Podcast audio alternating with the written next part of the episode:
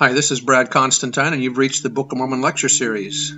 I've been teaching Seminary and Institute for the last 11 years, and uh, this is an attempt to do a deep dive into the Book of Mormon itself.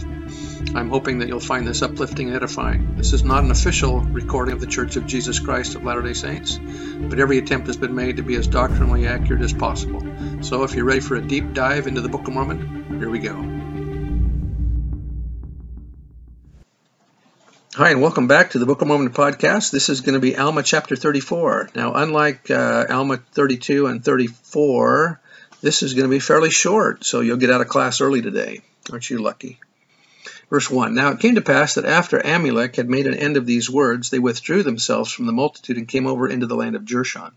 Kind of be nice to know what uh, what happened here to these people. Yea, and the rest of the brethren, after they had preached the word unto the Zoramites, also came over unto the, into the land of Jershon. And it came to pass that after the more popular part of the Zoramites had consulted together concerning the words which had been preached unto them, they were angry because of the word, for it did destroy their craft. Therefore they would not hearken unto the words. Remember that they practiced priestcraft, um, the order of Nehors and so on, and so they're upset because they're losing their livelihood. And they sent and gathered together throughout all the land of the people and consulted with them concerning the words which had been spoken.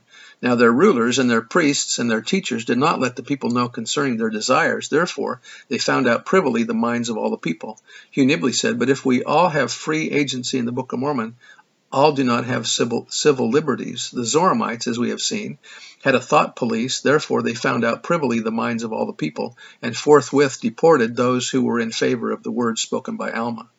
Verse 6 And it came to pass, after they had found out the minds of all the people, those who were in favor of the words which had been spoken by Alma and his brethren were cast out of the land. And they were many, and they came over into the land, uh, also into the land of Jershon. So the good are being cast out from the wicked. And it came to pass that Alma and his brethren did minister unto them. Now the people of the Zoramites were angry with the people of Ammon, who were in Jershon, and the chief ruler of the Zoramites, being a very wicked man, sent over unto the people of Ammon, desiring them that they should cast out of their land all those who came over from them into their land. And he breathed out many threatenings against them, and now the people of Ammon did not fear their words, therefore they did not cast them out. But they did receive all the poor of the Zoramites that came over unto them, and they did nourish them, and did clothe them, and did give unto them lands for their inheritance, and they did administer unto them according to their wants. Sounds like they were pretty good at living the law of consecration, huh? Now this did stir up the Zoramites to anger against the people of Ammon, and they began to mix with the Lamanites and to stir them up also to anger against them. And thus the Zoramites and the Lamanites began to make preparations for war against the people of Ammon and also against the Nephites. And thus ended the 17th year, which is around 74 BC, of the reign of the judges over the people of Nephi. And the people of Ammon departed out of the land of Jershon and came over into the land of Melech and gave place to the land of Jershon for the armies of the Nephites, that they might contend with the armies of the Lamanites and the armies of the Zoramites, and thus commenced a war betwixt the Lamanites and the Nephites, in the eighteenth year of the reign of the judges, and an account shall be given of their wars hereafter.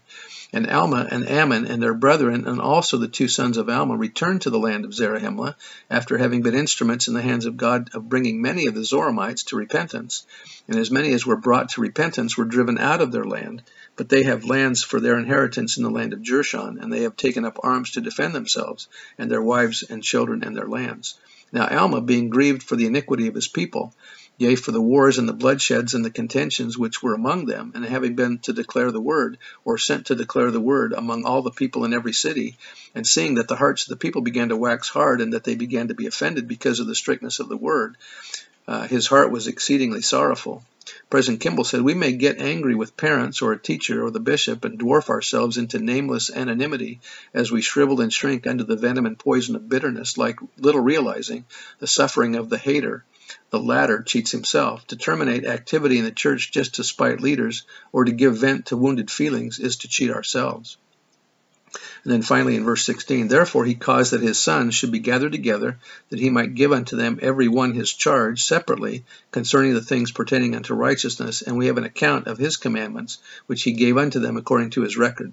So this is a transition now between this chapter and the next chapter. And so um, here we conclude chapter 35. And as these people of the Zoramites that have been converted, now they're among the Nephites and, and um, have brought been brought into them and have been given lands of inheritance and so on. So, what a great blessing for these people that have now joined the church and uh, become part of this Nephite society. I bear testimony of the truth of these things in the name of Jesus Christ. Amen.